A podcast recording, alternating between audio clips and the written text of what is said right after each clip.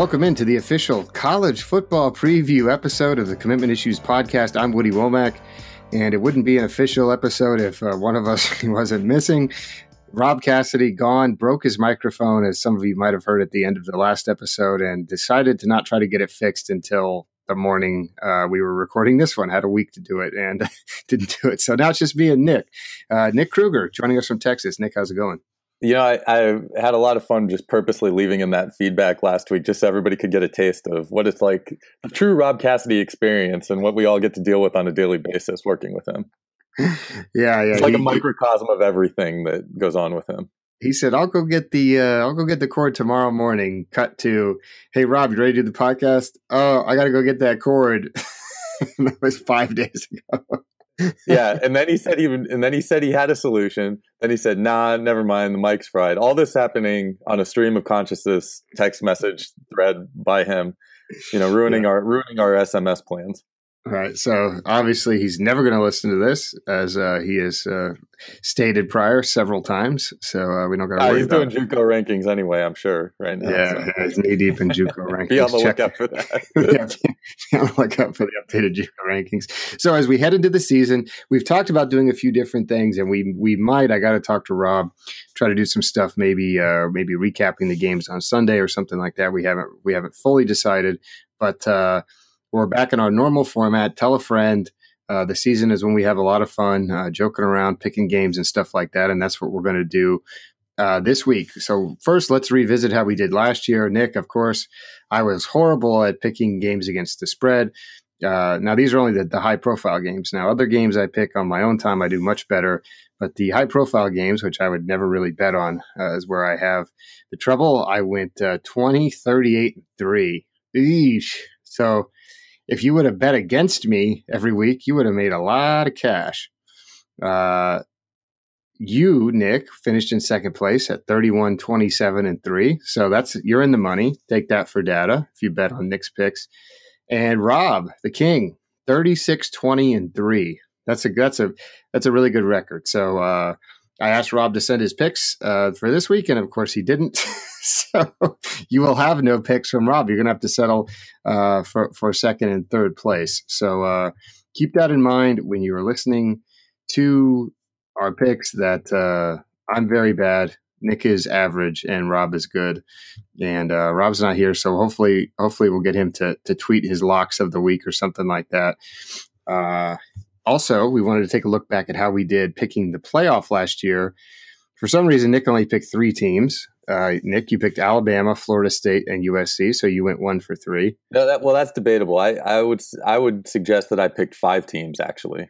And, well, yeah. Uh, then you said the winner of the winner of Penn State, Ohio State. Neither team of which made it anyway. I picked USC, Alabama, Ohio State, and Oklahoma State. Uh, I only got one of those right. Oklahoma State was the sleeper, and Rob went with Florida State, Ohio State, USC, and, and the, pick of the tournament, Kansas State, uh, which uh, we know didn't pan out well. I think they lost in like week one or something. So uh, let's jump into this year's playoff picks. We'll do that first before we pick uh, the week one games.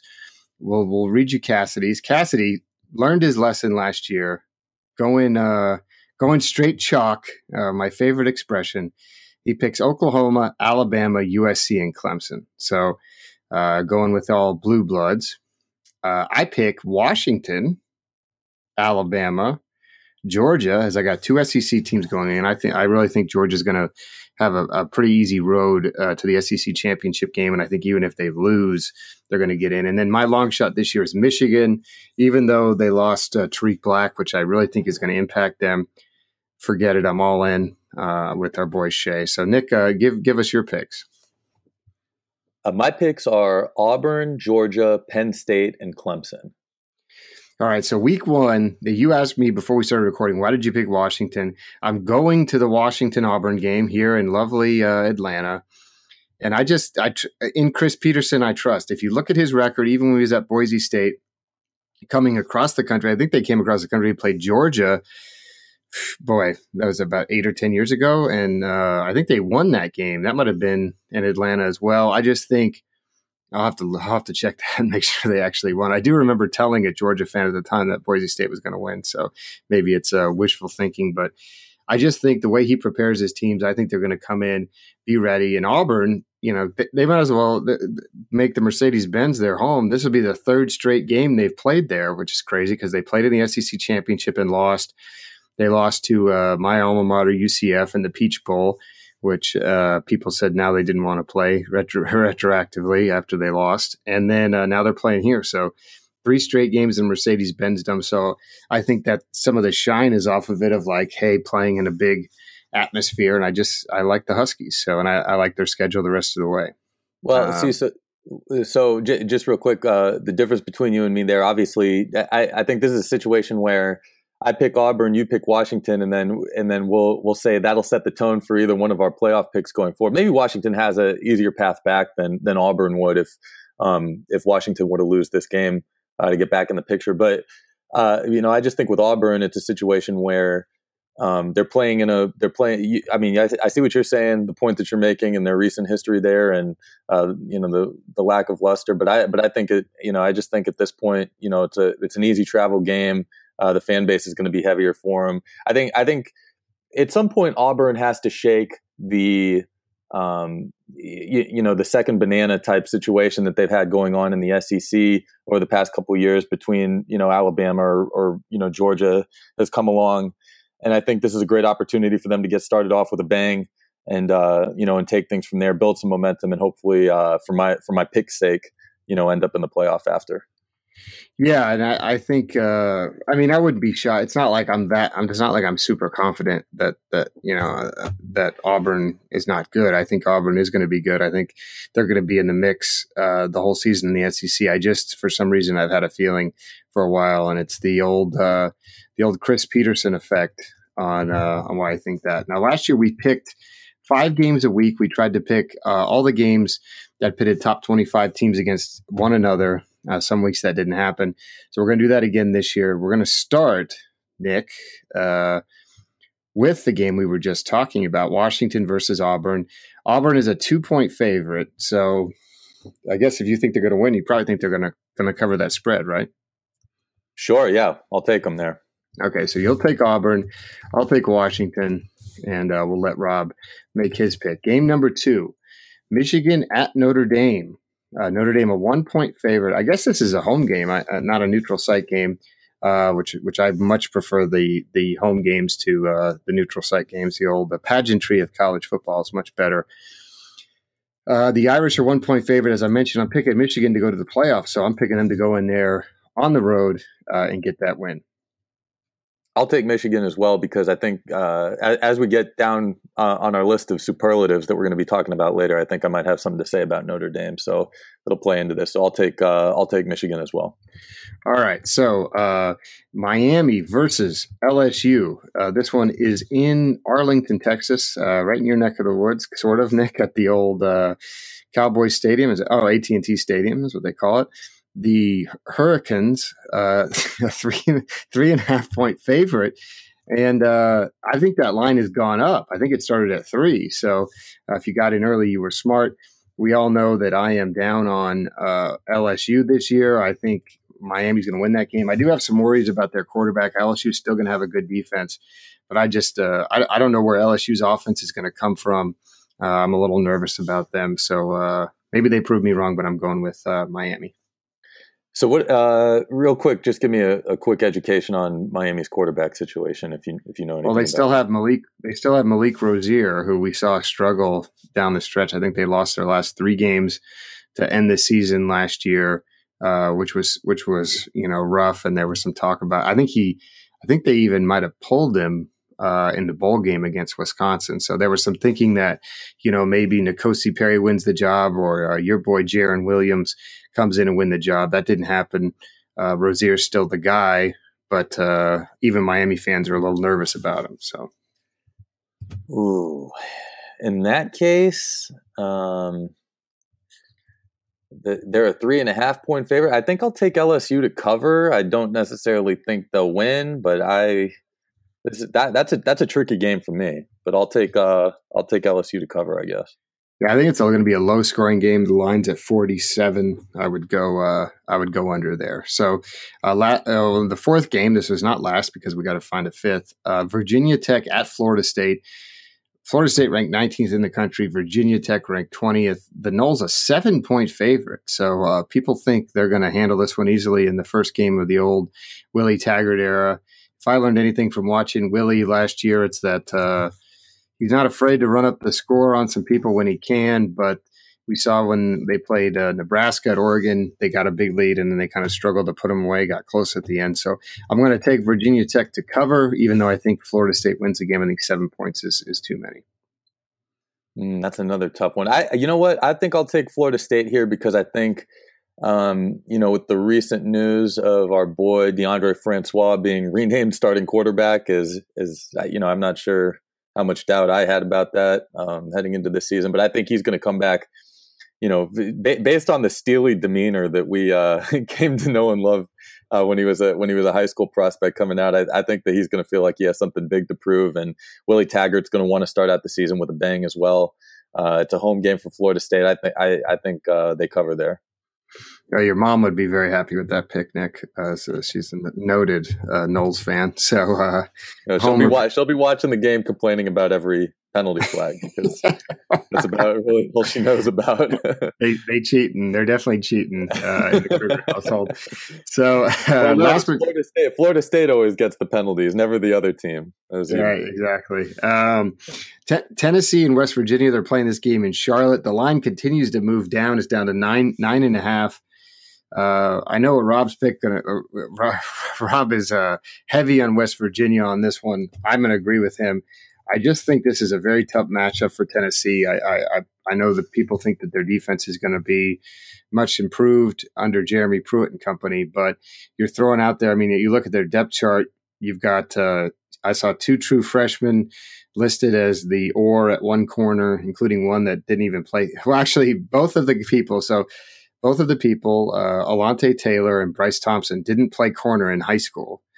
Uh, Alontae played mostly offense. Bryce played wide receiver and safety, and they're listed as the the, the either or starter at one of the corners. And I think they're going to get matched up with David Sills. And uh, I just I just don't like the matchup flat out, Nick. I think West Virginia is going to put up a lot of points in this one.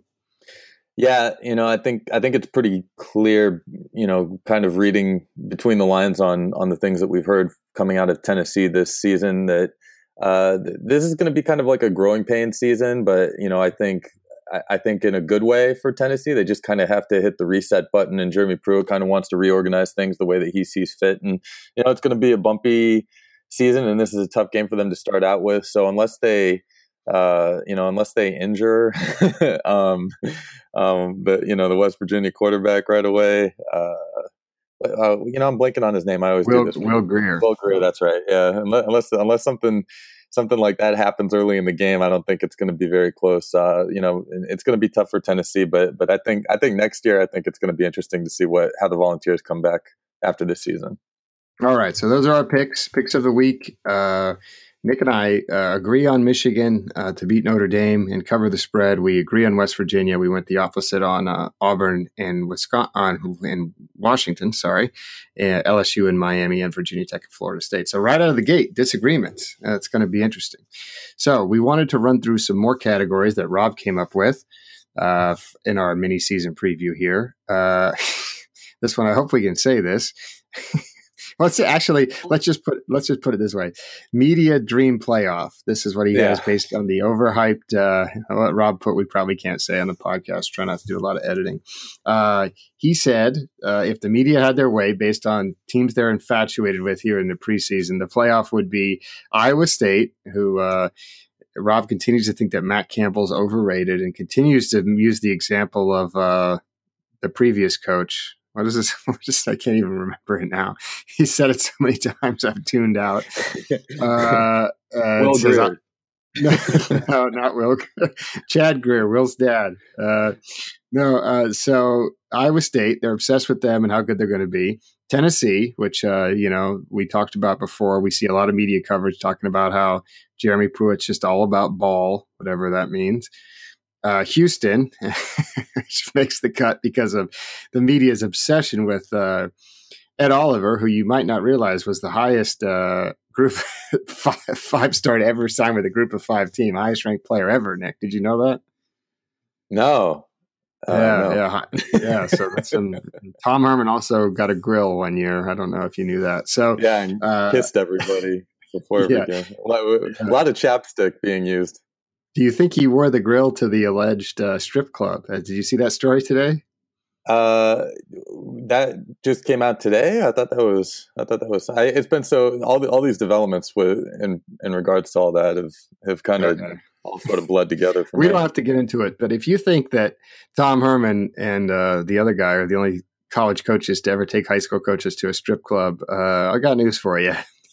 uh, it, we, you have to fight off co- coaches. Coaches want to take you to strip clubs, and you have to be like, I have to go back and work. You know, like I can't just go to a football game and then go to a strip club after. So, uh, I would say a lot of a lot of coaches, high school and college, uh, enjoy uh, adult entertainment on that front. So, uh, next team Rob has here is Alabama, and that's obviously the obsession with uh, Tua Star and Jalen Hurts, uh, and and they get picked to make the playoff every year. And uh, he put Purdue as also receiving votes, as uh, he thinks Purdue is probably a little overrated by uh, the fake news media as well. So, you got anybody to add to that, Nick? Yeah. Well, oh, I thought I thought we were all going to come up with. I, I don't oh, think yeah, I go ahead. If, you, if you've got other ones, go ahead. Yeah, uh, mine would be Miami uh, as a continuation of the you know the turnover chain fever from last year. I think uh, I, I don't know if I should put uh, UCLA in the top four or if I should put them in the receiving votes, but uh, people are going to love to talk about you know Chad uh, Chad Kelly in his first uh, season back at the at the helm, and um, let's see who else could I who else could I throw in there? Well, Texas obviously uh, because so at some point we've got to either make good on the the Herman hype or start putting them on the hot seat. And one more if I could put one in. Uh, you know, I mean, I mean, I'd continue to put uh, Florida State in there as well as a, as a big comeback story for a big program, and, and Taggart, you know, just spending one year at Oregon, a lot of compelling ingredients there, uh, you know, for a big program to make the playoff. So. Yeah, I would say Taggart's a. I would say that's a. I would say that's a really good pick. Um, I think, boy, the trendy playoff pick, Texas, your your team uh, in your backyard there, Nick, that uh, you hear a lot about. I've heard some national media people. I think Robert Smith uh, picked them for the playoffs. So, so I'd include Texas in that mix. I don't think they're anywhere near ready, but they're get they're getting the old hype train, and maybe even uh, you know, my Oregon Ducks uh, getting a lot of love, uh, courtesy of Justin Herbert. I think they're going to have a good season. I think they're going to be a national championship team. So, all right, moving on. Group of also, five. Also, Chip, Chip Kelly coaches. oh yeah, yeah, boy, they would love it if UCLA made it. But uh, speaking of adult entertainment, you know, me and Chad Kelly. well, so. So uh, yeah, exactly. So I uh, actually heard Nick Aliotti, who was uh, Chip Kelly's defensive coordinator at Oregon, uh, he works for Pac 12 Network now. He went to UCLA's practice and said they'd be lucky to go six and six based on the talent they have on their team. Which, if the dude who worked for Chip Kelly and is friends with him thinks they're going six and six, I think uh, I think they're in for a rough haul. But you never know. You never know what Chip's got up his sleeve. I do think there's some talent on that roster. So. Uh, moving on, group of five playoff team uh, contenders, or the you know at least probably uh, whatever they call the big bowl games. UCF, obviously, number one. Uh, Boise State, number two. Uh, Rob has Toledo at number three and Memphis at number four. Didn't include Houston. I guess he's assuming they're playing in the national championship game already. Um, I, am curious to see how UCF's going to pan out. I think they're going to put up a lot of numbers. I have some uh, concerns about their defense. I think they win eight or nine games. I think Boise State, maybe Fresno State are the smart teams. Uh, to factor in for the old, you know, come out of nowhere, go 11 and 1, 12 and 0 and get get a spot. The question what we're really going to see is is every team going to claim a national championship now? I think that's the the main storyline that if a team goes undefeated. I'm I'm uh I'm surprised, you know, no love from Rob for our boy uh, Lane, you know, and throwing FAU. Oh yeah, FAU. There. Yeah, I mean, if FAU beats Oklahoma, they're going to be ranked high right out of the gate, and I think they're actually going to give Oklahoma a run for their money. I heard some people saying, I mean, the spread on that game is 10. Think about that. Only only 10 points with, with FAU going to uh going to uh, Norman? Norman. I mean, c- come on. sorry, sorry. You're just, the, the the the the brain cells for both of us are not fi-. luckily, we only got five hours to go on this uh, mega pod. Yeah. So uh, uh, those are the picks. Uh, also, I would, I, I would, I would throw, I would throw a lot of, I, I would, I would for pe- for people watching tricky games to bet. I mean, I, and, and this probably isn't a surprising uh, suggestion for for some people, but but North Texas is really going to mix things up in a in a way that. Uh, you know, in a similar way to FAU this year, I think I haven't taken a look at their schedule, but North Texas will always be a fun team to watch this season too. Yeah, and their coach is going to be a guy that uh, people, you know, if you have a team that you think your coach is getting fired, uh, would pay attention to them because their coach is going to be a guy that a lot of people are going to go after. All right, moving on. Rob Rob has the silly broadcast cliche playoff.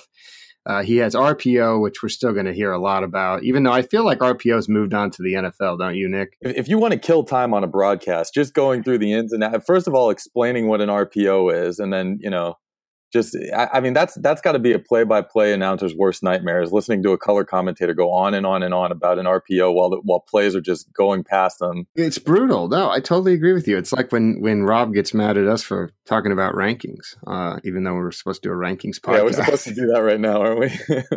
supposed to do a rankings podcast. Rob goes, putting everyone to sleep. putting everyone to sleep. This is stupid.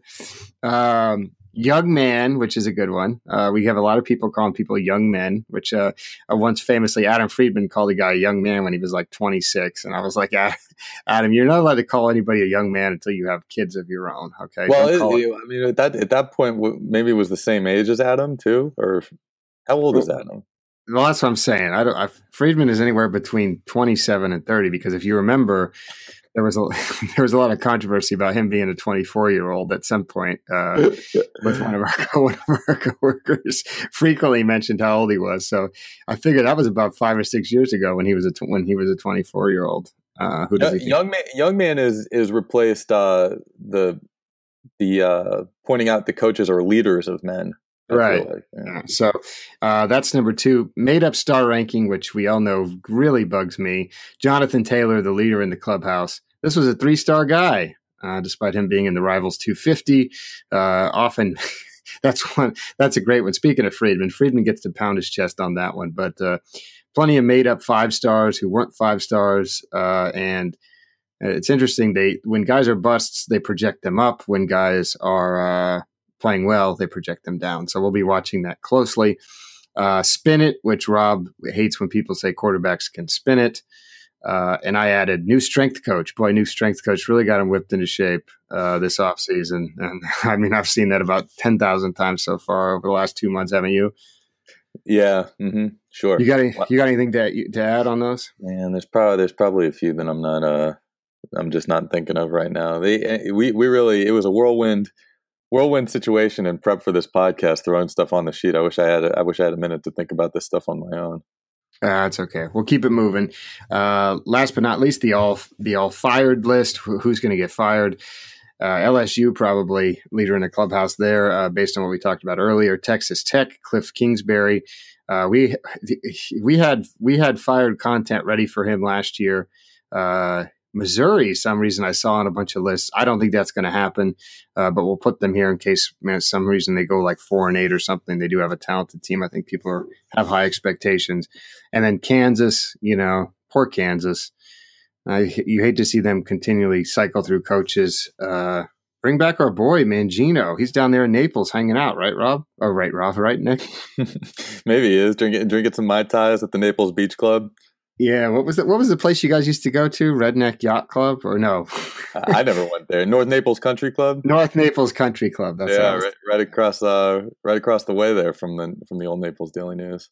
Yeah, which I which I didn't realize was a crappy bar and not a country club until about eighteen months into the time I worked at the, the newspaper. Didn't they allow smoking in there though? Yeah, I mean there there wasn't there wasn't a lot going on there that you know was off the table really yeah i didn't like this i hate the smoke don't play rap music on the jukebox in there though yeah yeah oh boy watch out yeah I, who knows what that place is like uh, given the current political climate uh, either right. so all right we wanted to talk about the heisman as well uh, we're going to look at the heisman odds Boy, it's like a team. This is just a team renegade reunion. Number one favorite, Bryce Love. How about that? Boy, people thought we were crazy when we drafted him back in the day, huh, Nick? yeah, right. Yeah, we caught, caught a lot of flack for that one. uh, well, that was the year we gamed the system and took an extra running back, if you remember, instead of a wide receiver. So uh, Bryce Love is number one. Tua is number two, which I think, I guess you're assuming he's going to win the job and play the most, but I just, I don't think he's going to put up the type of numbers, especially with uh, Damien and Najee Harris there taking a lot of carries. Uh, Jonathan Taylor, number three, often references Jonathan Taylor tailback by your friends at the Solid Verbal. Um, pretty good odds. I, I, like him. I think he could have 1,800 yards. Uh, Dwayne Haskins, number four, I think he's a little high. Uh, Will Grier, and it goes on from there. Khalil Tate, Jake Fromm, Trace McSorley, J.K. Dobbins. I mean, that's the problem. You got two people from Ohio. There's not going to be two people in the top eight vote getters from Ohio State.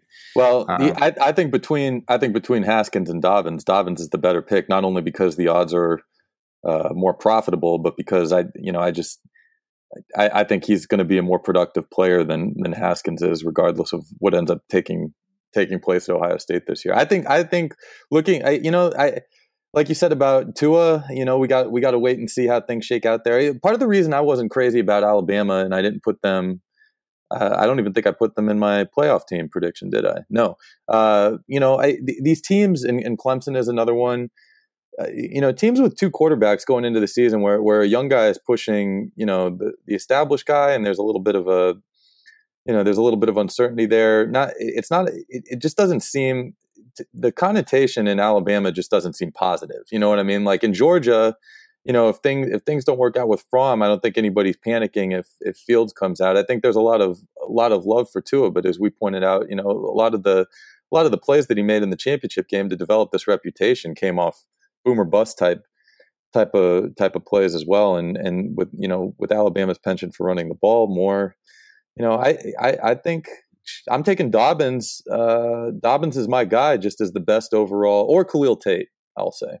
Okay, yeah, I think Tate can have a Lamar Jackson esque run. Uh, right. He's gonna he's gonna be amazing. He's plus fourteen hundred. I do think some teams, based on watching the Pac-12 last year, kind of figured him out. Though, if you're looking at long shots, uh, the aforementioned Justin Herbert plus three thousand, I think that's a pretty good pick. Uh, Shea Patterson plus two thousand, which I believe has gone up. I think it was plus fifteen hundred at one point. Uh, and then if you get deep down the list, you know Francois. Uh, even even somebody. Let's see. Well, Brown, Browning's on there at 18th, I think, right? If if you believe in Washington as you do, Browning might be a good. Yeah, yeah but I don't know.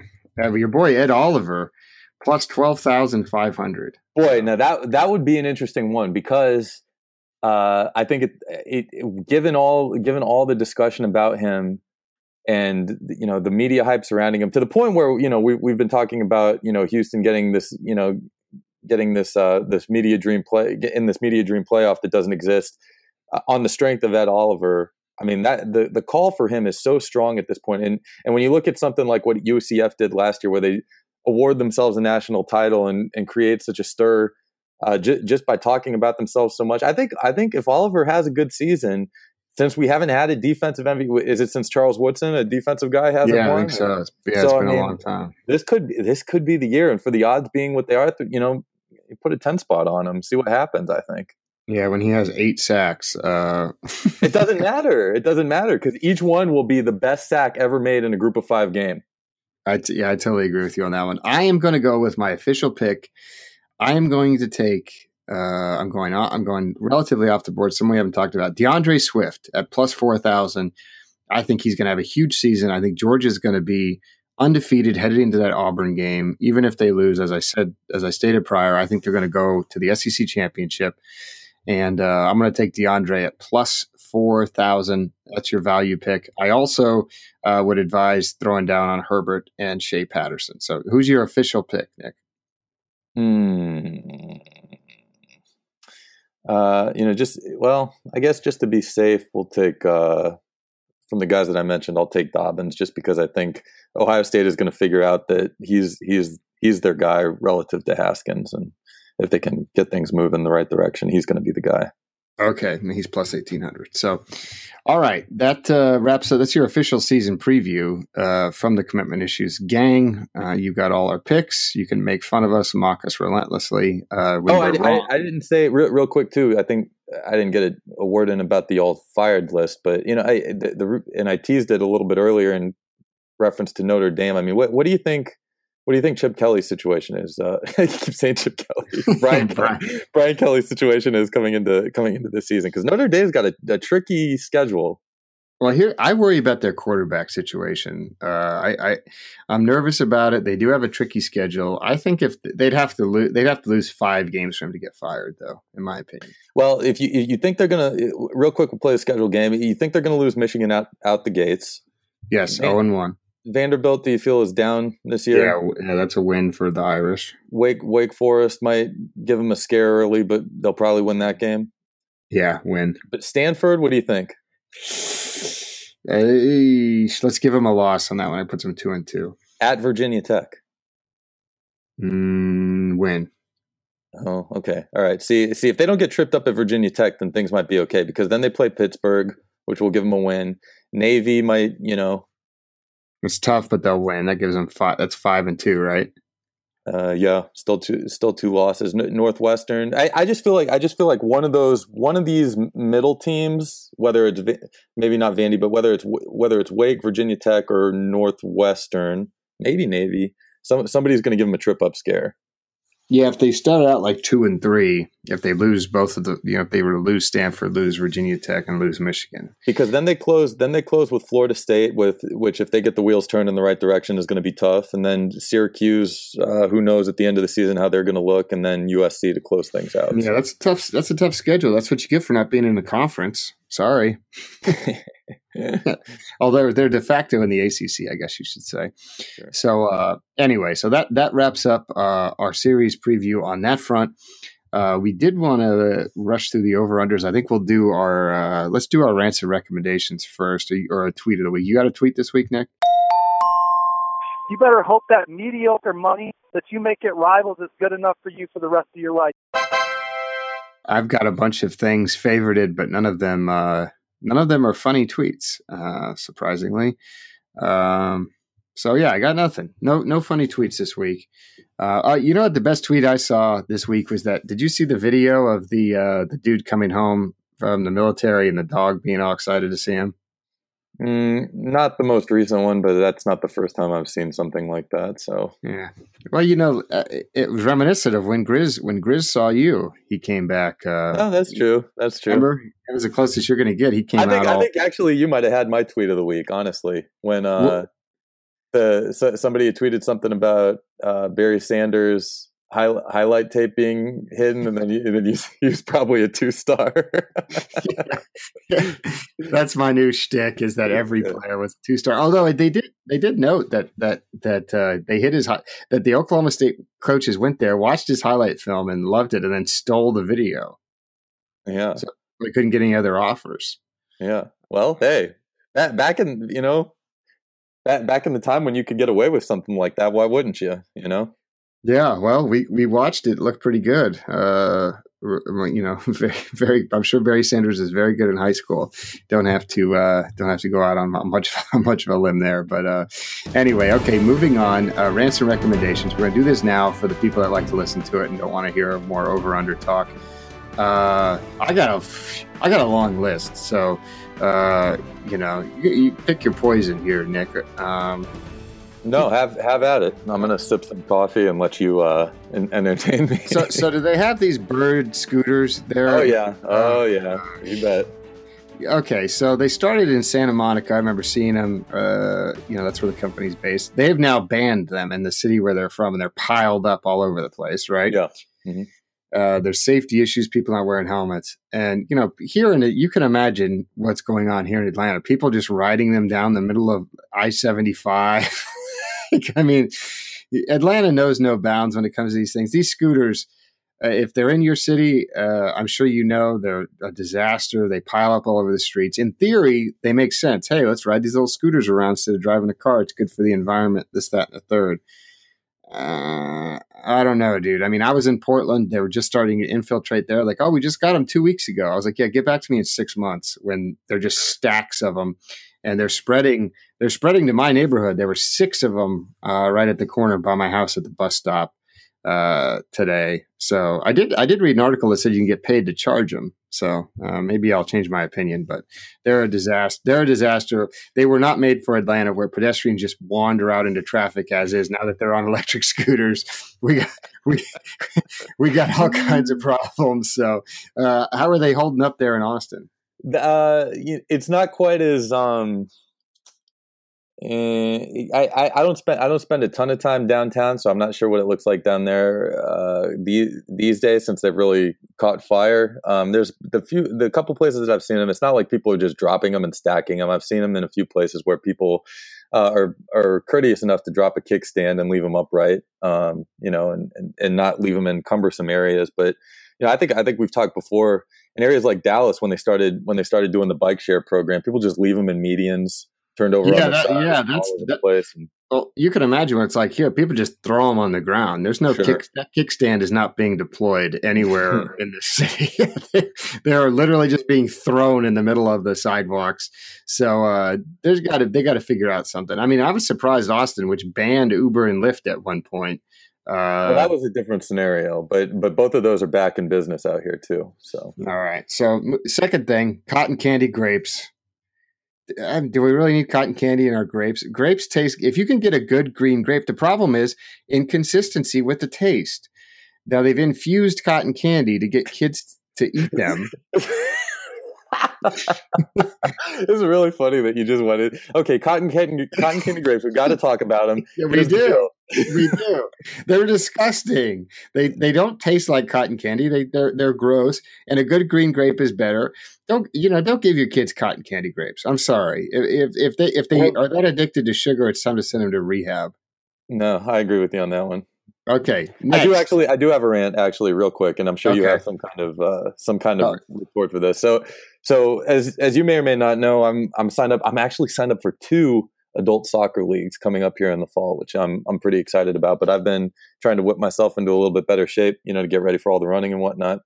Uh, there's a park close to my house, and you know, it's it's really more of just like a meadow. It's, it's like a field uh, that that doesn't really get used anymore. Uh, so a lot of people go out there with their dogs and stuff. But I was out there, uh, you know, just just you know, just kind of running around, doing you know, do, doing some simple touch stuff as much as I could do by myself.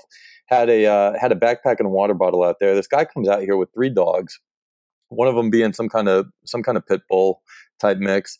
Just it just prances over to my backpack and starts peeing on it to which, oh wow! To, to, which point I go over and just scream at the dog, chasing him off. You know, and uh, you know, and and and what is the and what do you think the guy's reaction was to all this? Yeah, what did he do? I'm curious. Hey, I can't can't control my dogs from doing uh, stuff like that. I would have peed on him. Yeah, yeah. So to to which I could have been like, well, you could have tried calling him over. Every single every single public park that you go to, because of liability purposes, what is the first sign that you see at every single park you go to? Dog has to be on a leash. Dog has to be on a leash. And of course, this guy shows up with three, lets them run free, free to pee on anything that they want to, to which he just says, hey, dogs are going to dog, right? But uh, but fortunately, I was able to act uh, act angry enough, even even though it was a even though the backpack was previously donated to us and is one of the waterproof variety. Um, so I really wasn't that upset about it. Plus, it's kind of old but I acted angry enough that that he ended up giving me some money to go get it dry clean. wow, you came out you came out how much money did he give you? Well, he first he offered me 20, but then he only had 10 in his wallet, but I took that because I just I just threw some water on it and called it good. so so there you have it. so it was a it was a profitable trip to the park. Uh, That's interesting because you tend to be sort of a you know bordering on a germaphobe in terms of how disgusting you find stuff like that. But I guess it must be the waterproofing must be pretty good. Yeah, I don't know. I guess we'll find out. I left it in the garage. If it smells today, then we'll we'll just figure something else out. Lord, Lord knows we got plenty of backpacks given to us over the past however many years, right? Well, you don't got to tell me. I mean, I I was blessing the babies here when the, with the backpack drive in Atlanta. I gave away several this year uh, at the beginning of the school year uh, to uh, you know, for some type of school supply drives or whatever, because I had like 10 backpacks right. in my closet. And I was like, what am I going to do with all these? This is stupid. Um, all right. So I've got a, I'm not going to go on my next two. I'll save them for next week, but I am going to tell a quick dog story since you're on it. So, you know, me and my dog Grizz, also referred to as Chris uh, by every person that meets him. Uh, we went to the dog park. Uh, this was a couple years ago. And, you know, we were constantly having run ins with this dog, Charlie. Okay big chocolate lab, just a monster size wise. Of course, you know, is not fixed, which is a dog park rule number one. Don't bring the unfixed dogs there, so there's not uh, confrontations. Well, dog park rule number two. After the, oh no, wait, this is a dog park. So. Yeah, I'm saying well, you could let him off the leash. So, yeah. you know, Charlie was displaying a pattern of abusive behavior towards Grizz over a period of time, and uh, you know, uh, most people that know Grizz, uh, you know, he's a he's a, the nicest dog there is. Doesn't bark, doesn't make a whole lot of noise. Really doesn't doesn't do much except want you to pet him. Uh, and you know, he doesn't. He's really aloof at the dog park too. He does. He doesn't really have a whole lot to say to other dogs. He kind of rolls around. He plays for maybe five seconds and is like, "All right, well, I'm out of here." So uh, Charlie had Charlie had you know tried to hump him a few times, and, and Grizz had taken a little bit of umbrage with it, but just kind of tried to tried to run away. And and, and Grizz is a decent sized dog; he's about seventy five pounds, so it's not it's not like it's a small dog. And one day Charlie comes up, just and and Grizz was on alert, saw him coming, and I swear Charlie came in that thing and put one paw on Grizz's back, and Grizz, being half pit bull, just turned around like a bat out of hell and just attacked Charlie. At which point, what did I do? Absolutely nothing. Just let him fight. You know, then all the dogs get in the skirmish and people start freaking out. And they go, "You're going to get your dog?" And I was like, "I told you," because I had told the guy before. I said, "I told you, to, you your dog's not fixed. You shouldn't bring him here, and he's going to keep humping people. Guess what? He's gonna get. Uh, he's gonna get. You mess with the. What, is it, what do you say? Don't mess, mess with. with the yeah, mess with the bull. You get the horns. Exactly, and that's exactly what happened. Grizz turned around, tore into him. Uh, good job, Grizz. And the guy says, "If you if you can't control your dog, you shouldn't be here." And I was like, "You're the one that can't control your dog." He's sitting here humping all the dogs, and they were like, "Oh." Then he was like, "Oh well." Uh, you know, he's much bigger. It's a dominance thing. I said, Well, I'm much bigger than you. How about I push you down on the ground and start humping you? Would you like that? and the looks on the faces of the people at the dog park. I mean, you want to talk? Listen, I, listen, I'm not a dog owner. I and and I don't I don't you know I don't mind people that bring their dogs to dog parks. I understand the concept and I understand the the will to want to do that. I just feel like going to the dog park is so much more is so much more of a hassle than it is uh, than it is good good for you or your dog because the entire time you're there you have to make sure that your dog's not eating some other dog or some other dog's not eating your dog or you got to have this interaction with this other owner or you know there's always something going on and you just can't like sit down and relax. Like there's so many there's so many of these bars that are like dog park bars uh, now. If you just want to like if you just want to sit down and have a drink and relax you know you you can't because you got to keep your eye on your dog at all times because something's it's always going to be getting into trouble or something's going to be happening to it. And it's like how do you even enjoy yourself you know well, we've talked about that before. I mean, you know, Charlotte being the city, most offensive city, number one, where a dog will just come up and just jump on your table out of nowhere.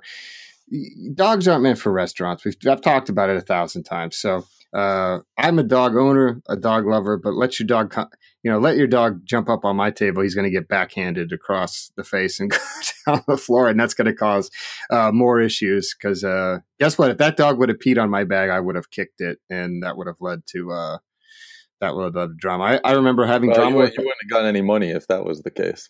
yeah, well, I would have gotten all the money after I kicked the guy too while I was at it. Um, the uh, our former coworker, uh, Victoria, whatever her name was, you remember her? Yeah. Uh, we one time went to the dog park with our two dogs, and a dog kept humping uh, Grizz, and I booted it, and she got so mad at me. She was like, "You can't kick animals." Yeah. sorry, Snowflake. I grew up on a farm.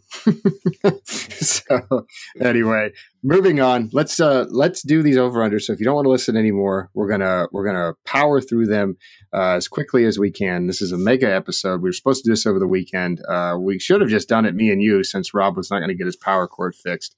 Um, but anyway, let's go. Let's start with the SEC. Alabama, their total is 10 and a half.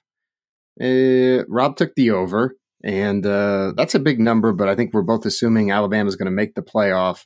So uh, we're going to take the over there, right, Nick? I didn't pick Alabama. Oh, you didn't pick up. Oh, sorry, no. sorry, sorry. So I, I just, I, I'm banking on the fact that Tua is not as good as everybody thinks he is, and at this point, the the quarterback situation is is kind of too toxic to not, you know, to kind of resolve itself in a positive way uh, with with other with other SEC teams trying to move past them this season. So yeah, so you so you've got them losing two regular season games. Wow. Let me let me pick the ones that they might lose here. I'm looking at their schedule and I don't see a lot of options. But I, but I picked Auburn to I picked Auburn to make the playoffs, so I'll take them. And then let's say. Uh, why not? Let's let, us let us give. Uh, well, you know what? Why don't we? Why don't I take the home state team and, and pick Texas A and M to finally get over the hump and, and catch them catch them slipping?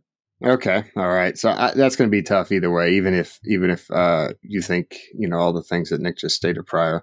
Uh, moving on, Arkansas. Their number is six.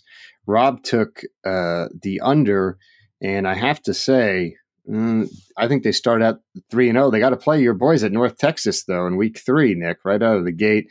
Uh, Tulsa gives them four. Uh, maybe they beat Vandy. They're going to be right on the nose. Uh, I'm going to take the under as well you know, you know, I, I might take the over because eh, and, and and let's say you know let's say if, if Missouri if Missouri's coach is really on the hot seat and they don't have the type of season they're supposed to, yeah, I mean you we, we put Tulsa in that Group of Five playoff. They'll be a tricky team, and so I don't I don't know. There's some possible trip ups there. So, All right, but you're taking the over still, right? Or no? You're taking the under. I can't remember what I said. You I'll said take, over. What, what, did you take? I took under, and Rob took under. Oh, oh, right. I was trying to make the case that maybe maybe Orgeron gets fired. Maybe yeah. maybe Mississippi State's coaches and what we have put him out to be. So I'll take the over. Why not? All right, moving on. Auburn, uh, their total is 8.5. Obviously, you're taking the over. You got them going to the Natty. Rob took the over. I think they go 9 and 3, probably at worst. Uh, so I'm going to take them as the over as well. Uh, Florida, 7.5. Rob is very down on Florida. He does not think they're going to be good. He took the under. I don't know. I, I, really don't know what to expect from them. I, I was sort of bizarre looking at their depth chart because some of their best players from last season were listed as backups, and I was like, you know, what's what's going on down there? But uh, nevertheless, uh, you have to assume they beat Kentucky at home because they. I'm pretty sure they beat Kentucky at home for like 30 years in a row or whatever. Uh, they do have to play uh, Colorado State, which is going to be hard for them to, to keep up. I think uh, scoring wise, but still I see them. Uh, I see them going about six and six, maybe seven and five. So I'm going to go with Rob and take the under. I'll I'll take the under because uh, I trust you guys. All right, moving on. Georgia, their number is high at ten and a half. I picked them to make the playoff. As I mentioned, I think they're going to be ten and zero, oh, or excuse me, nine and zero. Oh. Nine and zero, yeah, nine and zero headed into the Auburn game. Uh, I think the one chance they lose is uh, week two at South Carolina. Even so, uh, I, I, think they finish 11 and 1 uh, at the worst, and I think they easily cover that. Rob has them. Uh, Rob has them going under, which is which is pretty surprising. What do you think, Nick? Uh, man, yeah, that puts me in a tough spot because I picked them for the playoff along with Auburn, and if they don't lose, uh, if they don't lose another game other than that, though, I think they'll be fine. Well, I'm looking at their schedule. I can give them the over on that one, even if they drop the the Auburn. Yeah, I mean, they, they could lose to Auburn and then beat them again in the playoff in the SEC championship game, and they both get in based on, uh, especially if Auburn beats Alabama in the old uh, Iron Bowl. We saw it happen with Alabama last year. Kentucky interesting number for them. They're sitting at five and a half. They have Terry Wilson uh, playing quarterback, former uh, Oregon uh, transfer. Yeah, Oregon transfer. He never played there for them. Rob took the over. I think if you look at their schedule, I mean, they've got a that workable non-conference. Obviously, they played Louisville, but I think Louisville's going to be down. They play Middle Tennessee. They play Central Michigan and Murray State. So I'm going to give them four right there. I feel like they can easily get two, maybe against Vandy yeah, they play at Tennessee. That's going to be tough. Uh, but I don't know. Uh, you never know. We'll see. Maybe they break that streak against Florida. I think they win six games and go to a bowl game again. That's interesting. I'm, I'm of a lot of all the SEC teams, uh, probably most out of touch with Kentucky. Although I do have two con- two cousins going to school there right now, so that's uh, right. Just, we went and had breakfast with one once at that disappointing breakfast place outside of town. Yeah, now now his brother goes there as well, uh, and they seem to be having a good time out there. So I'll take the over. Let's go, Wildcats! Woo! Yeah, Kroger Field. Yeah, big, big blue, big blue nation. Uh, Google Field. um, uh, moving on, LSU, uh, their number six and a half. Rob took the under. Uh, we we we just talked about it. I think they could easily be one and two after three games. They got Miami and Auburn the first two weeks. Brutal start. They play Louisiana Tech, who I think is going to be a little tricky for them. Uh, they also play Rice out of conference, so you figure they they win those three games. But uh, you know, Ole Miss, Florida, then they got to play. They, they got a gauntlet in the middle of the year where they got to play Georgia, Mississippi State, and Alabama back to back to back. They're all at home, but uh, I don't know, man. I think I think the wheels could be coming off during that stretch. I think they go under. I think they go six and six, and uh, I, I, have a feeling that our boy Ed is uh, is uh, headed down the road. Oh, it's tough, man. I mean, they, you know, there's just, uh, it's, it's like we talked about on, on the previous, uh, previous podcast. I lo- love their defense, not, not crazy about what they have offensively. So, I mean, if you, you know, if you figure that there's a, you know, a couple of games where there's, you know, there's some potential for them to score some points on turnovers defensively, um, you know, maybe that, maybe that gets them a game on the schedule. Uh, but if you're that down on them, you know, I might, uh, I might have to agree with them, uh, agree with you there as well. All right, moving on to uh, the next school, Mississippi State. Uh, you guys talked about them a couple weeks ago, where Rob said we didn't know much about Joe Moorhead as a head coach, even though he was a head coach at Fordham, where he went thirty-eight and thirteen. Uh, that, but why? But okay, that's an unfair criticism of Rob. I mean, why? Like, why would you? Why would that mean that you know anything about him as a head coach? How many Fordham football games have you? Uh, I'm just saying we can't pretend he wasn't a head coach, but he was a head coach. Well, sure, but I mean, all the every coach in college football was a head coach at some high school at some point. you know? okay, well, the number the number is eight and a half, and Rob took the under. Uh, probably got him losing to Kansas State if I had to guess, but, but I, I, I, I, I think they've, I think they've got a real chance to be five and zero oh, uh, headed into the Auburn game. Uh, they got Louisiana Tech, Arkansas, and Ole Miss down the stretch. That gets them to eight. Uh, but I'm going to go ahead and take the under. I think it's going to be tough to get to nine, especially considering they got to play. They got to, you know, they have Alabama, they have Auburn, they have LSU, but I think maybe they trip up in one of the games and finish eight and four. Yeah, yeah, I, I, mean, I want to root for Mississippi State. I mean, I feel like they should have some uh, some talent returning as well too to to give old Coach Moorhead something to work with. Correct? Yeah, they got a lot of talent. They got the quarterback who people have mentioned in the Heisman race. They got our they got an influx of talent, include our boy uh, uh, Devonte Jason, also known as WAP. Uh, expected to see a lot of playing time for them.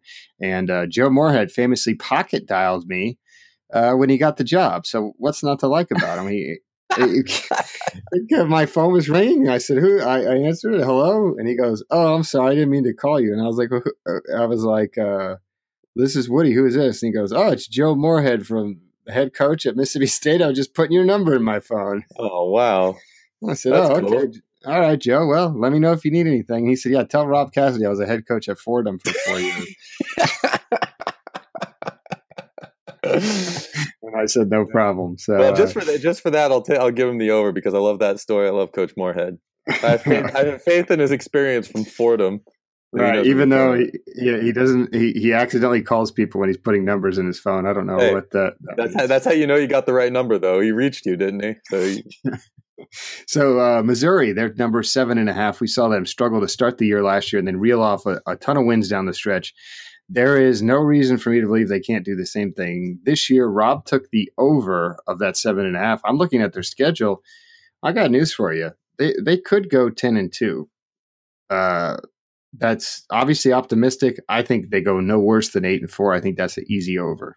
Well, yeah, I mean, it depends. I mean, they they've got a game at South Carolina, which going to be which is going to be tough. The Georgia game obviously is going to be tough, but uh, depending on what your you know opinion is of uh, you know some of these other other teams on there. Maybe Purdue would be would be a loss depending on how high you are on them. But yeah, I mean they they they could they could push there. You, you said you took the over.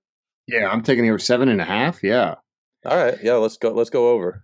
Yeah, assume they lose to Georgia, Alabama, South Carolina, and then they trip up in one of the other games. It's still eight and four. Come on. And if you want to go to the Kentucky game, tickets are available from six dollars. So uh, look Ooh. into that if you want to see a SEC game. All right, moving on. Uh, Ole Miss, also known as Ole Miss, as it's often referred to by uh, uh, certain people we know. Uh, I, am curious as to how things shake out. I really like the quarterback there. The number is six. Rob took the over.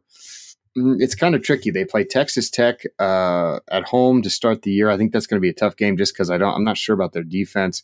Uh, Texas other, Tech is at home. Uh, no, the Texas Tech game is in Oxford. Then they play. They got Southern Illinois, Kent State, and Louisiana Monroe out of conference. Uh, and their cross games, they have to play South Carolina. South Carolina drawn the the long end of the stick, and they also play Vanderbilt. So I don't know. I count. I count at least three. it's going to be tough. I'm going to go with a push, I guess. I, I just, I, as much as I like their quarterback, I think it's going to be tough. And if you want to go to that Louisiana Monroe game, we got tickets from two dollars. What What do you think, was it what's the number again? Six. Six. Yeah. Yeah. Uh, I'll take the. I don't know. I'll take the under. Wow. Okay. So I'm going to go five and seven. Uh, all right. Moving on. South Carolina. This is one of the most perplexing ones I've seen. The total is seven and a half. I'm like, what the? I, I, can't imagine. Like I said, they got that Georgia game and they play Clemson at the end of the year. Other than that, listen to this. Listen to this gauntlet. Home for Coastal Carolina. Then they play Georgia. Home for Marshall. At Vanderbilt. At Kentucky. Home for Missouri. Home for Texas A&M. Home for Tennessee. At Ole Miss. At Florida. Home for Chattanooga. I, that's it. Sounds like ten and two to me. Uh, worst case nine and three. What do you think, Nick? Uh, well, you know, maybe the number is based on people expecting for uh, you know Will Muschamp to to do the typical st- start out strong and then and then lose steam. I suppose as he did at Florida. Is that is that what you think people are banking on there? I guess, yeah. Uh, but but because you're so high on him and you're familiar with a lot of the players that go there, I, I trust your opinion of, of what they're going to be able to do this season. All right, uh, Texas A&M going down to your neck of the woods, college, lovely College Station, which uh, I might be passing through next week, depending on how my plans go when I when I make my voyage uh, down your way. Their number is interesting. They're sitting at seven and a half. Um, Rob took the over, planning that Jimbo is going to make a big impact. They have an easy non-conference schedule with UAB, uh, Louisiana Monroe, Northwestern State and uh, they all they have to play Clemson. So I was like, oh, they got to they got to have one decent team in there, but uh, they got to play the number one and number two teams in the first four games. I think that's tough. I think they'll be two and two. I think they go seven and five. I just think it's too big of a number, and uh, and then we'll let you talk, Nick. Give us your thoughts and, and go go long on this one because uh, I need to uh, take a break real fast. well, well, my my opinion of the situation, looking looking at how things are going and the mood of uh, what what's been going on in College Station. I, I do believe that Texas A&M has a chance to get over that seven win mark. I think there's a lot of you know, there's no question that uh, they haven't been. Recru- it's not like they haven't been recruiting well. It's just a matter of uh, have they been making the best use of the talent that they've that they've brought in. And I think uh, Coach Fisher and, and, the staff that he's assembled there will do a good job of you know kind of moving some parts around and uh, finding some finding some ways to make use of the talent that they've brought in uh, you know, with a new look, uh, both offensively and defensively. And I think his, you know, I think uh, Jimbo's familiarity with Clemson will at least give them a close game, uh, you know, against the Tigers. And then looking down at the rest of the the conference schedule, when they get to the back half of the season, is certainly manageable uh, for them. You know, outside of that game against Auburn, uh, you know, I think they they finish with you know with winnable games against Mississippi, UAB, and LSU as well. So, um, you know, I think if you if you take if you go two and two to start and you finish the season with three wins, uh, and you can scratch out, uh, you know, wins against Arkansas and Kentucky as well. You know, I think that puts you in uh, position if you're Texas A&M to to hit that over mark. All right, next up on the old docket here, Tennessee, uh, five and a half. Uh, Rob took the under, which he didn't receive a ton of blowback for. I think uh, some people are high. I think there's a lot of Tennessee fans out there maybe pushing pushing it up. I think I'm going to go with the under as well. I just, if you look at the schedule, it's tough, man. I mean, West Virginia is brutal. Uh, then they got East Tennessee and UTEP. I think those are two wins. But then you have the listen to this slate. You've got Florida, then you've got at Georgia, at Auburn, home for Alabama, at South Carolina. I just think that's a, a brutal stretch. I think they probably lose four of those five, uh, and then they have Charlotte, Kentucky, Missouri, and Vanderbilt down the stretch. I think they need to go. I guess I, have them winning the three non-conference games and probably going two and two against the likes of uh, Missouri, Vanderbilt, Kentucky, and Florida. So that gets them to uh, five games. Uh, uh, uh I assume they lose to West Virginia also, as I picked earlier. So I think they go five and seven. Uh, and so I'm going to take the under there. What do you think, Nick? I don't think this season should be looked at anything more as a situation to set the table for next year. You know, win the games where you can this year, but but really, but really, just kind of set the tone heading into next year. Get the young guys that you think can play uh, as much as many reps as you can this season, and you know just set the table for next year. So so I'll, I'll take the under, but you know long term, you know I have I have high hopes for uh, you know what what's going to go on there in Knoxville. All right, moving on to Vanderbilt. Uh, I think this is the last team in the SEC. They are at uh, four. Uh, Rob took the over, and guess what? I agree with them. I think they win uh, their their, their non conference games against Middle Tennessee, Nevada, and Tennessee State, and then I feel like they got to win uh, a conference game or two. They beat Tennessee two years in a row. They played teams like Kentucky tough. They play Arkansas. I think that might be a winnable game. So, uh, you know, Derek Mason, friend of the show, come on the podcast before, and I think we're going to give him the benefit of the doubt. What do you think? Yes, I agree. You know, he's actually. I, I really, I really enjoy talking to him. I haven't talked to him in a long time. I texted him at some point on the old alleged bat phone. I didn't hear back from him, so maybe the bat phone changed because he told me you text that bat phone, you're going to hear back from me. Um, so I have to look into that, Coach. Get get back to me. And then I didn't. I, I sadly I can't share the the uh, conversation I had with Jeremy Pruitt last time on the phone. which was a couple, just a couple years ago. Uh, all right, we'll zoom through the Pac-12 now. It's funny you got Coach Moorhead calling you involuntarily, and then you got a, a, a dedicated line to Coach Mason that he won't answer you on that you're supposed right. to. yeah, and then I got well, and Jeremy Pruitt definitely has my phone number, uh, as I learned uh, at some point a few years ago. All right, moving on. We'll start with the Pac-12. Arizona, it's seven and a half. Rob took the over, which uh, sort of surprises me. That's a big number. We said we like Khalil Tate uh, in his ability. I just think. Oh, it's tough. I, I, I, did I did call Rob at one point and said, "Is it possible uh, you know, to wager on Arizona to win the Pac-12 South. I just think the South is going to be muddled. Um, well, what do you think, Nick? Give your pick, and then I'll kind of I'll kind of see what I get. I just think it's tough. Mm, yeah, I, you know, I, I think there's a lot of positive energy for several of the teams on the on the schedule down the stretch uh, for Arizona that's going to make it tough. What what did you say the number was again? Five? Uh, the number no, the number seven and a half. Rob took the over. Oh, he took the over. Oh, yeah, man, I don't know about all that. I'm I'm I'm gonna have to take the under on that just because I think. Yeah, I mean, we saw you know, you know when when Kevin Sumlin took over in, Texas A&M that first season, he came out with an 11 win season, and I, I think caught some people by surprise. But I think at this point now, um, you know, people like you mentioned earlier, people know the know the story with Khalil Tate. I think people have an understanding of, you know, what what uh, you know someone tries to do as a coach, especially with a lot of his you know staff carried over there. You know, and then you look at the the bigger games on that schedule. Um, you know, I, I, guess Oregon is probably going to be a loss. Uh, Southern Cal a loss. Uh, I think you know I, I, Washington State will give them the benefit of the doubt, and I think Arizona State, you know, could go either way with with Coach Herm. You know, friend, un, unknowing friend of the podcast, uh, Coach Herm Edwards. So you know, and, and, and, we'll see we'll see what happens with the aforementioned Chip Kelly at UCLA. I just think there's too many question marks on the schedule for me to feel seven and a half games confident in him this year. All right, moving on. Arizona State. Rob took the over uh, at, at, the win total is five, so it's good value on the five. It's plus one thirty. I think that might have been why he took it.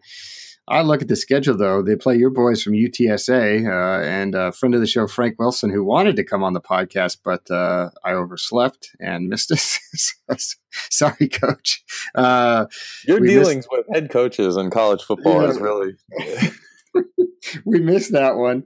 Uh, but I, and they play at San Diego State. Those are brutal non-conference games. Oh, and they got Michigan State. So they open with Texas San Antonio, who we think is probably a bowl team, Michigan State, and at San Diego State, which is basically the 13th Pac-12 team, and it's probably better than Oregon State and Colorado if I were if I were to wager. So I think it's a push. I think they go five and seven, uh, despite. Uh, and then, but Herm's going to provide us with lots of content, and that's the key. Yeah, you know, I I, I don't know I, as far as that UTSA game specifically goes. I'm not I'm not quite.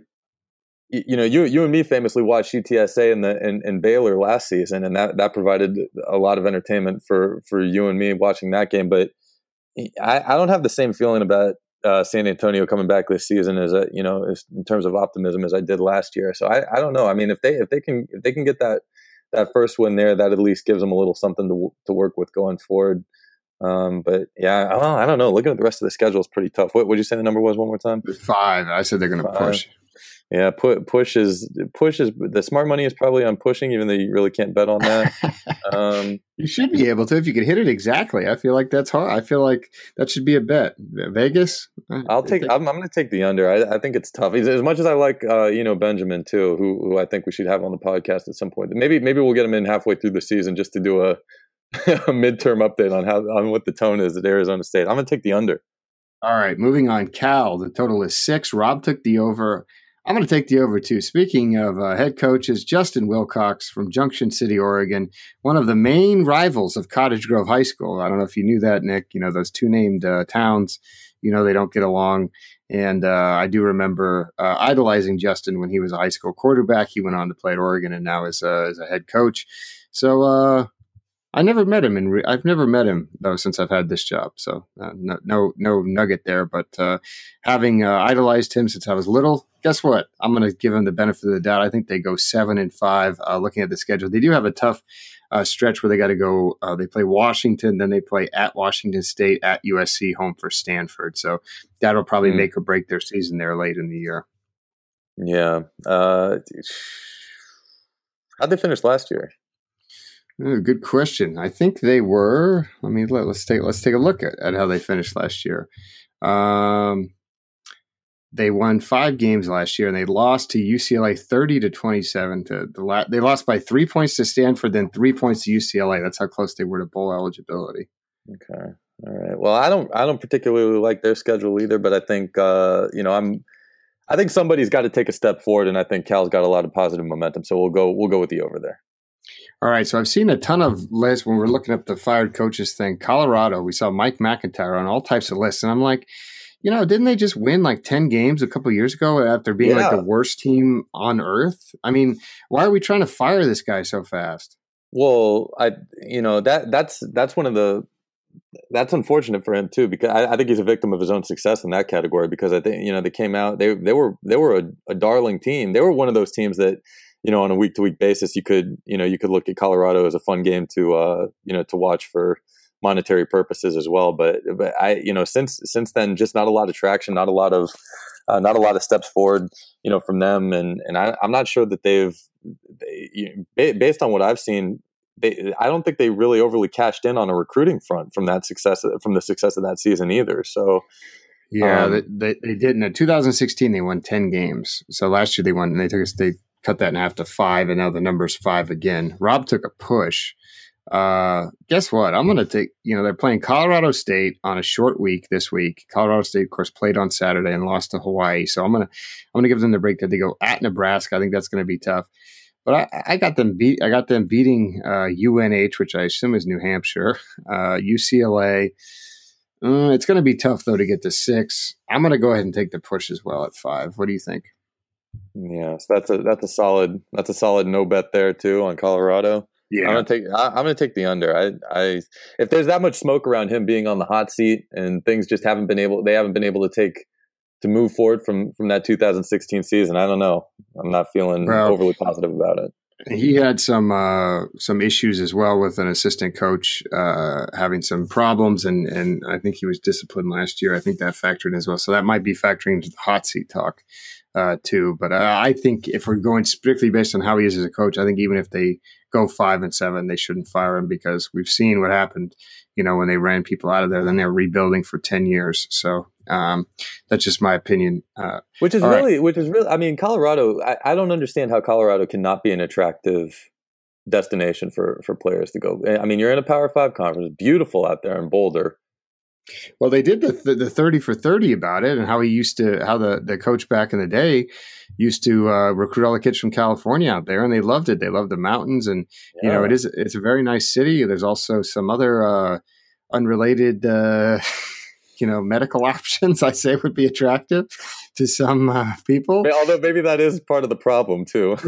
Yeah, so, uh, who knows? But uh, yeah I, I, think i think you know okay if you go if he if he wins five games this year and then four next year okay hit the road jack. But i just don't think after one or two bad years you you pull the plug that quickly.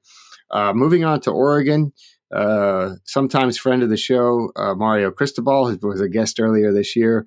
Uh, of course, our boy Marcus Arroyo uh, is the offensive coordinator, talks to Nick and I a lot. Um, so we're partial to Oregon. I grew up in Oregon, and their schedule is boy easy as pie. Nick, holy cow! Have you have you looked at this thing?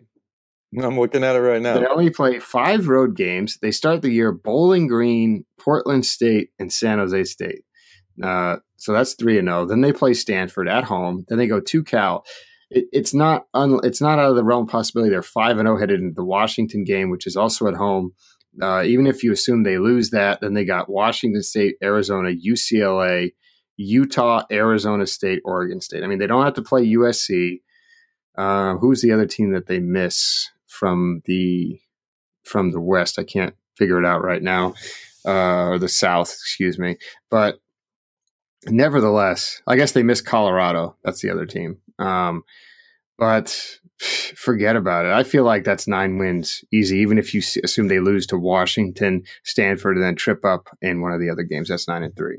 Well, this is this is the kind of schedule that you really like, right? Because you have you have some built-in heavy hitters in Stanford, Washington, a good a good upper mid card team, we'll call them, in, in Washington State, and if you can and, and the rest of the schedule is real favorable for you. I think there's a big opportunity here for Oregon, especially Cristobal to you know to establish himself here in a big spot as a head coach. So so we'll take the over there too. I think they've got things in the right uh, in the right place to succeed this season.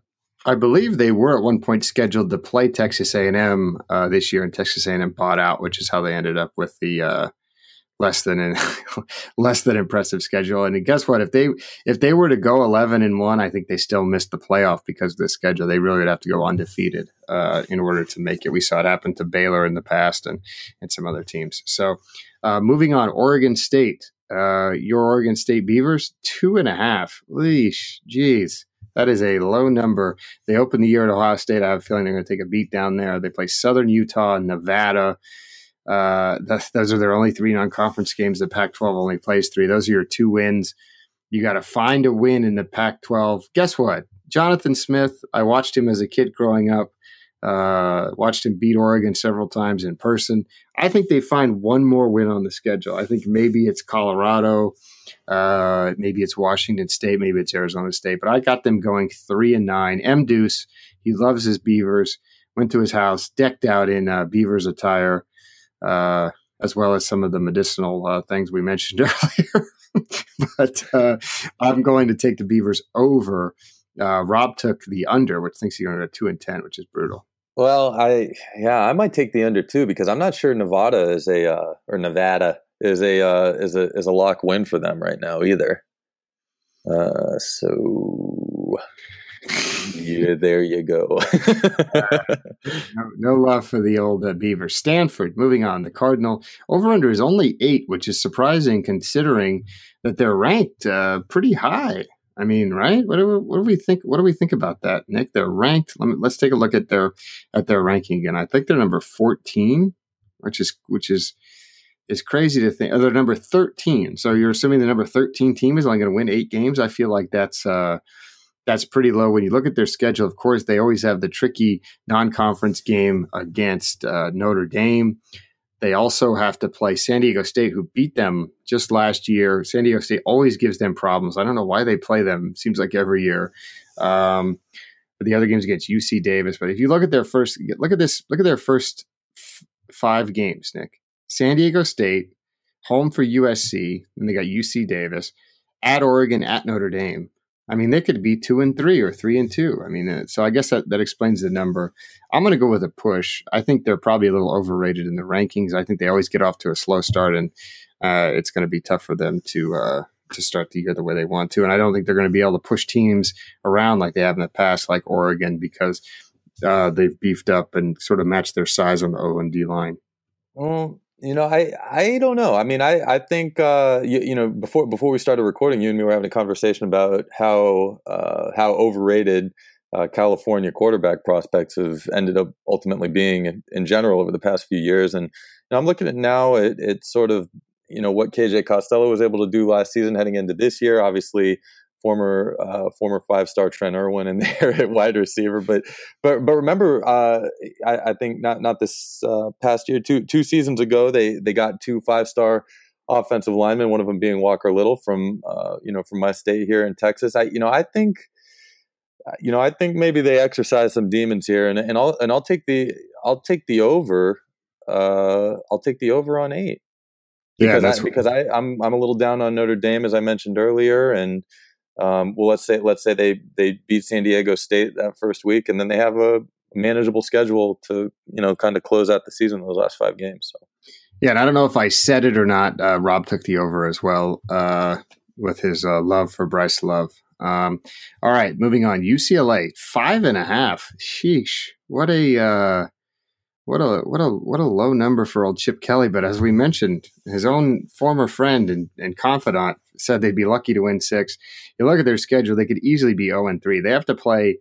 Uh, they play Cincinnati to start. They play at Oklahoma. Then they play home for Fresno State. I mentioned Fresno State in the potential, uh, you know, playoff discussion there, and then they play at Colorado. They could easily be, a, you know, six games into the year, one and five. Which yikes! Uh, down the stretch, they play three of their last four games at Oregon, at Arizona State, home for USC, and home for Stanford. So I figure they finish they finish one and four, and if they start one and five and finish one and four,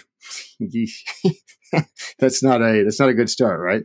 No, I'll take I'll take the under. This is a get your feet wet year for for Coach Kelly, and uh, who I'm going to recall I'm going to call him as going forward, so I don't call him Chad Kelly again. yeah, Chad, you've called him Chad. You called uh, Brian Chip. You got them all mixed up, but uh, I'm going to take the under, like I said, and I think uh, Rob took the under as well. I think they probably go three and nine. Maybe they. I think they will beat a team they're not supposed to, to beat at some point because the, the offense gets rolling. But uh, yeah, I, I, don't know. So moving on, USC. The total there is eight. Rob took the over. Uh, we we in in JT Daniels we trust. I'm going to take the over as well. They do have a tough start. They play UNLV, then they go at Stanford, at Texas, but I still think they're two and one after that. And then uh, it's kind of smooth sailing from there. As mentioned, they miss Oregon in the northern and the in the upper half uh, of the schedule, and guess what? They also miss Washington. So take that for data. They missed probably two of the three best teams from the North. Good schedule for them. I think they easily win uh, nine games, maybe finish ten and two going into the Pac-12 championship. I'll take the over as well. You should have maybe thought about that when we were picking playoff teams, but guess what? I think well, Rob did to, lose to Washington. Um, next up, your favorite team, Utah, as they're often referred to when we talk about them because if you can find if you can find that sound clip or that, that video clip to send to me, I gotta. I've, no, I've tried so hard. It was just a random moment on Desperate Housewives. Teri Hatcher in a dramatic thing. At, some asked where someone was, and she said Utah. Um, and from that day forward, I cannot ever say Utah. I have to say Utah. So sorry, uh, Utes fans. Um, I love landing at your airport. It's very picturesque as I uh, fly in and out. Oh, just gorgeous! I, I love it. Oregon. So the number there is seven. Rob took the under. Guess what? Give me the over for the Utes. Tyler Huntley, former South Florida Express quarterback. Uh, I, they also have uh, their top receiver and running back is also from Florida. Can't believe Rob took the under. I like their non-conference. They play Weber State, and guess what? Unless Damian Lillard's suiting up for them, uh, I don't stand a chance. Northern Illinois at Northern Illinois, which boy, you know, oh, hey, my my head coach story, uh, Kyle Whittingham. I saw him at the airport in Atlanta, and he was checking in at the same counter as me, and it made me wonder. I was like, man, poor Kyle's out here recruiting, flying, uh, commercial. All these other head coaches are getting private jets and whatnot. Uh, you know, it was really a. I really felt bad for him. Um, well, maybe what? maybe he had to balance the books a little bit off after uh, maybe going to one of the aforementioned clubs. yeah. I don't think Kyle's that kind of guy, but yeah, I don't think that's going to fly on Utah. Uh, but uh, you know, the, he's had problems in the past with them, you know, uh, wanting to give his assistants raises and whatnot. Now they're playing at Northern Illinois, which is clearly a home and home. They didn't want to uh, just paying to play one way. So, uh, nevertheless, I see them winning, hitting the over. I think they could be a factor. It's so hard to play there. Uh, you've got Washington State, Stanford, UCLA, and Arizona State going there, all teams that are not super familiar with that uh, playing at altitude. It's a tough environment. So, I'm going to take the Utes to cover and go against uh, Rob, who took the under. What do you think, Nick? Yeah, that's fine. I mean, what you're banking on there, it, I mean, it, again, it just depends on what you think of how well UCLA, Arizona State, and Colorado are going to do. If you think those are uh, those are down years for those teams, then then Utah can can hit the over on that number because they'll catch they'll catch somebody at home at, at elevation, as you mentioned. Uh, maybe the Oregon Ducks.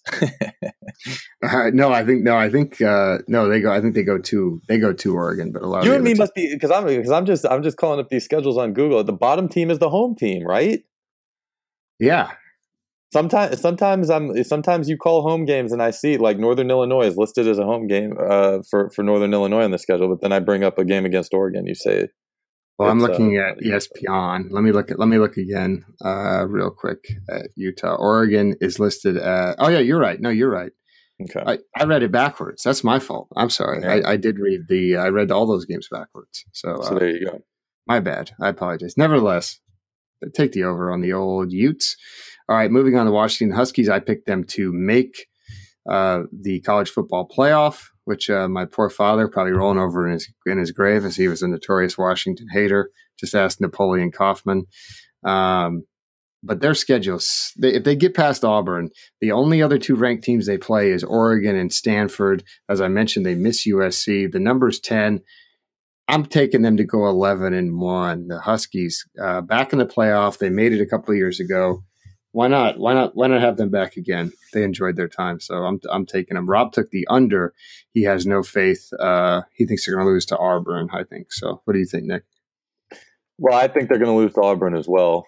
Uh, but but you said the the number is what? The number is ten. So yeah, so, so if they you know they do well outside of that game, uh, and you and you you are the the Pac-12 aficionado. So, um, so I still have faith they might still potentially hit the over there.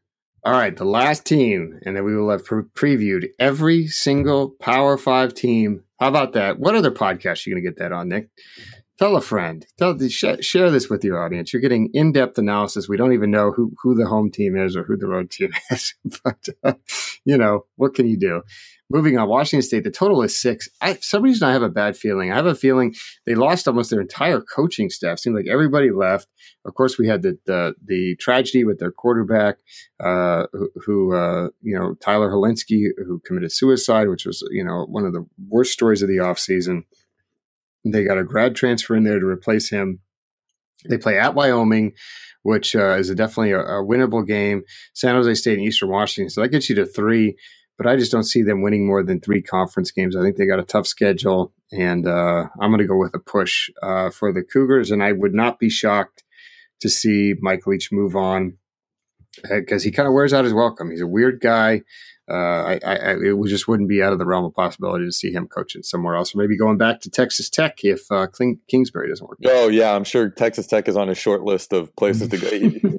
They'd be owing him some back salary in order well, for. Guess him. what? They'd wrap up the whole lawsuit all in one. They just, just roll it into the new just, just roll it into the new uh, contract. Let it ride.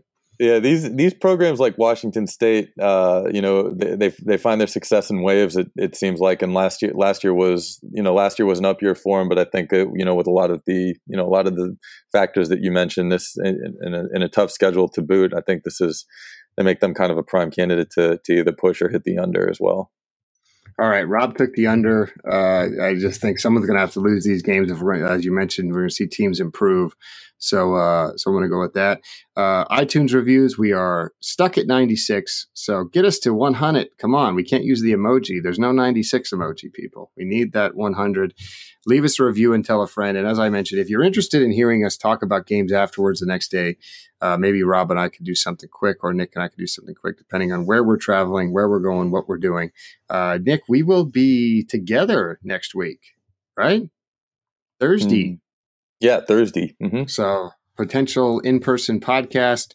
Uh, consider yourself horned. We're very excited to to. Uh, That's to, where we're headed. So we might so, have to we might have to set up uh, set up at some unsuspecting Fort Worth uh, establishment. And I'll tell you what, Gary Patterson follows me on Twitter. Let's get him on the show.